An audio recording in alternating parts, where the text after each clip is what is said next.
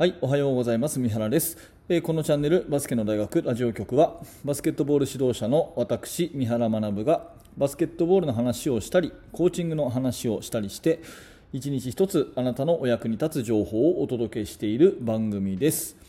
はい、いつも聞いていただいてありがとうございます。本日は8月の19日木曜日になりますね。皆様いかがお過ごしでしょうか？えー毎朝毎朝お届けしているこのバスケの大学ラジオ局ですけれども、実はですね、これは、えーその前日に撮っている録音放送になります。まあ、こんなことをするのは、えー珍しいんですね。私朝起きたら本当に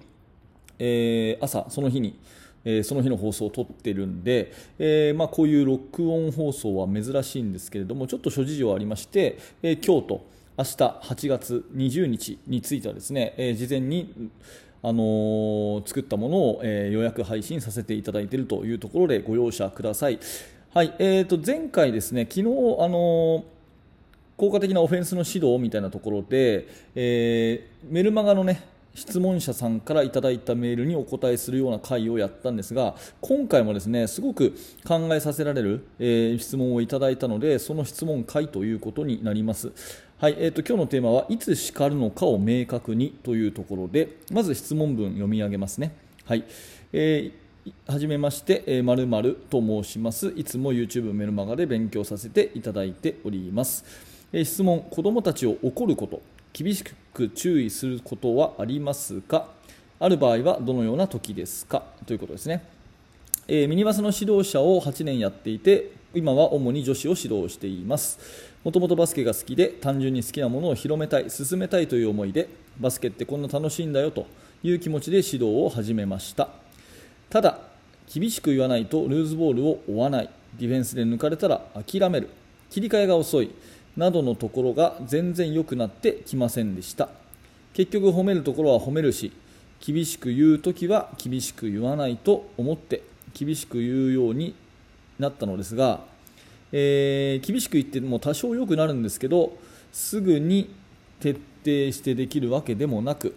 そうするとまた厳しく言わなくちゃいけないということでだんだん子供がバスケを楽しくなくなっているのではないかと心配になり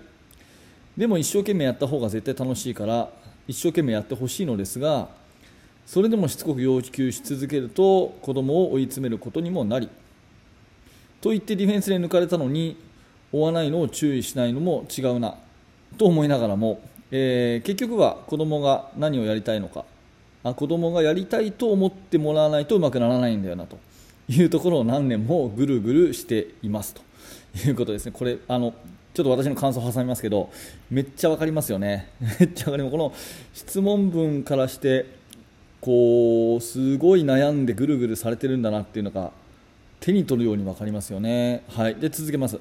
えーそんな時にバスケの大学ラジオの「厳しい言葉は誰のため?」の回を聞いて本当にすごいなと思いました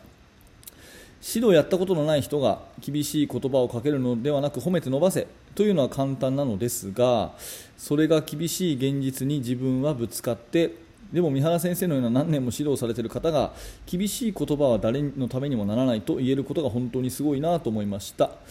というところで全く厳しいことを言うことがなくやってられるものなのかそうは言っても本当はやったいことやってはいけないことをやったら怒るのかというところを質問させていただきたかった次第ですということですよね。うん、はいということで、えーま、すごいあれですよね、まあ、怒んない方がいいと分かってるけど怒っちゃうっていう話だと思います、簡単に言うとね。で私は以前ですね厳しい言葉は誰のためっていう結構前の放送だと思うんですけどそれでですね、まあ、理想論的な話をしたんですね、うん、厳しい言葉を言うと気持ちはマイナスになりますよねと。こっちも、えー子供も。じゃあマイナスの気持ちでやることはあの成果としてマイナスになりますよねっていうことですね。要は怖いなと思いながら歩くと伸び伸び歩けないじゃないですか、ね、あの断崖絶壁を、ねあのーなんていうんですかね、えー陽気にランランランラン歩けって言っても無理なわけで怖いなと思ったら体縮こもりますよね。で体縮こもった状態でいいパフォーマンス出せるかって言ったら絶対出せないわけで要は怖がらせる叱るっていうところが目的がパフォーマンス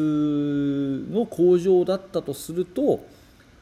あの相当相反してますよねみたいな話をしたんですね。で多分それを聞いて、えー、三原は相当な人格者で全く怒ることのない人だっていうふうに思っていただいていると思うんですが、まあ、これはねはっきり言っておきますけど私もですね人間なんで、えー、全く全然できてないですね。あの理想論はそれが頭の中にあるっていうのは確実にあるんですけどうん人間なんで、えーと、その日の機嫌もありますしついちょっとしたところでブチ切れることもあります。ただその後にやっぱり頭の中にねその心のエネルギーをプラスにした方が絶対いいっていうところはいつも思ってるんでマイナスにさせた後にやっぱりちょっとこう会話をしていくっていうか、まあ、いわゆるフォローをしていくってことは忘れないようにしているかなというのは心がけてます。でいつ叱るのかを明確にしておくって結構大事で、まあ、自分の中でできてるかどうかは完璧にできてることなんかありえないんですけど自分の中でいつ叱るのかを明確にするのであれば、まあ、一つですね同じ失敗を繰り返している時ですね。同じ失敗を繰り返している時、うん、もうあの何らか失敗するじゃないですか。何らか失敗しますよね。で何らか失敗した後に全然失敗なんてどうでもいいんですよ。あの全然いいんですよ。むしろ失敗した方がいいんですよ。何か失敗した時にじゃあなぜその失敗が起きたのかと。でその失敗が起きたかゆえにどんな影響があったのかっていうようなことを考えさせてで改善改善改善ってやっていくのがまあ教育だしスポーツだしバスケットボールじゃないですかっていうふうに思ってるんですね。なので失敗するのは全然いいんですよね。でその失敗したのをなんでお前そのそんなシュートを打つんだとかねなんでそんなディフェンスしてんだっていうふうにいや一発目の失敗をですね悪って捉えるともうそこで成長なくなっちゃうんで、うん。まあ、だから失敗して失敗ある意味させてそれをどうやって改善していくかっていうのを一緒に考えていくっていうのが指導者かなっていうふうに思うんですね。ただそこをですね何度も何度も同じ失敗する。例えば忘れ物を毎回毎回忘れ物をする、ね、毎回毎回遅刻をするっていう子は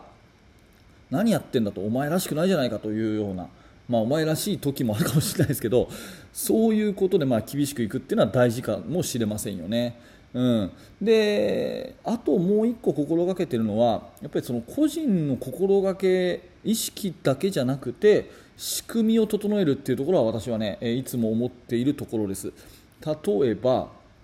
うんとノート提出とかがあるんですね。あのバスケットボールに関するノート生活に関するノートを私は交換日記のに週に2回、3回ぐらいこう集めたりしてるんですけど、まあ、最近はほぼほぼ 100%40 人ぐらいの部員が出してくるんですねでも一時これ半分ぐらいしか出なかったことがあってうん、ノート提出だぞっていうことで、はい、分かりましたみたいな感じで翌日になるとノート半分しか出ないってことがあるんですね。そういうの時は、まあ、はっきり言ってこうブチ切れるところじゃないですか。ね、なんでこの半分しか出ねえんだよみたいな話をすることもいいと思うんですけど私はそこでですねじゃあなんで20人が出ないんだろうって考えてじゃあどうやったらパーフェクトになるかなってことを、まあ、まずは生徒たちに考えさせるっていうことをよくやります。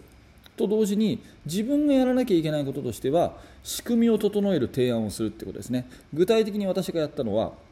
まあ、ざっくり40人としましょうか。40人いたら4人を10班作ります。4人を10班作ります。ね、4人を10班作ります。でその中の4人の中でリーダーを1人決めます。いいですか？4人を10班に分ける。でリーダーを1人決めると。でそのリーダーは自分のものと班員の要するに 4, 4冊全部ノートを集めてくださいねと。で提出するようにしてくださいっていうふうにするんですね。でもう1個ポイントはもし班員の中の誰かがノートを忘れた場合その班全員提出できないということにします。っていうふうにするんですね。もう一回言いますね。40人に明日ノート提出だから出せよっていうんじゃなくて4人を10班に分解してでその4つの班あ4人の班が全員揃わないとその班は提出できないっていうふうにそんな仕組みで明日やりますっていうふうに言うとこれ翌日100%出ます、うん。まあ、こんなようなですねその失敗を改善するための仕組み作りっていうのは常に考えたりしてますね。でその仕組み作りをやった上でも同じような失敗ばっかり繰り返すんであればそこはお前どうなってんだっていうふうに叱っていくっていうそういう順番で考えています。うんと、まあ、冒頭も言いましたけども私も人間なんで完璧ではないですからこの言ってること全部ができてはいません。そこはもう正直認めます。ただこれが理想だよねっていうのを頭の片隅に持ってるか持ってないかは人間的にだいぶ違うと思うので、えー、自分の中ではいつ叱るのかを明確にするとか、えー、ここはもう失敗をさせる認めるとかっていうその理想像は頭の中にあるつもりですよというところで、えー、何らかね、え皆さんのヒントになればと思うので、え今日はこんな話をさせていただきました、え10分ちょっと超えちゃったんですけども、えまあ、今日ね、えすごくあの自分としては考えさせられるお話をさせていただきましたので、えー、もし参考になれば嬉しいです。質問をいただいた方本当にありがとうございました。はい。では、えー、ありがとうございました。このチャンネルではいつも毎朝、えー、バスケットボールの話やコーチングの話をさせていただいております。えっ、ー、と明日もですね朝7時に、えー投稿しますので、え、もしよかったら明日の放送もお楽しみにしてください、え、チャンネル登録のボタンまたポッドキャストのフォローもよろしくお願いします。はい。最後までありがとうございました。三原学でした。それではまた。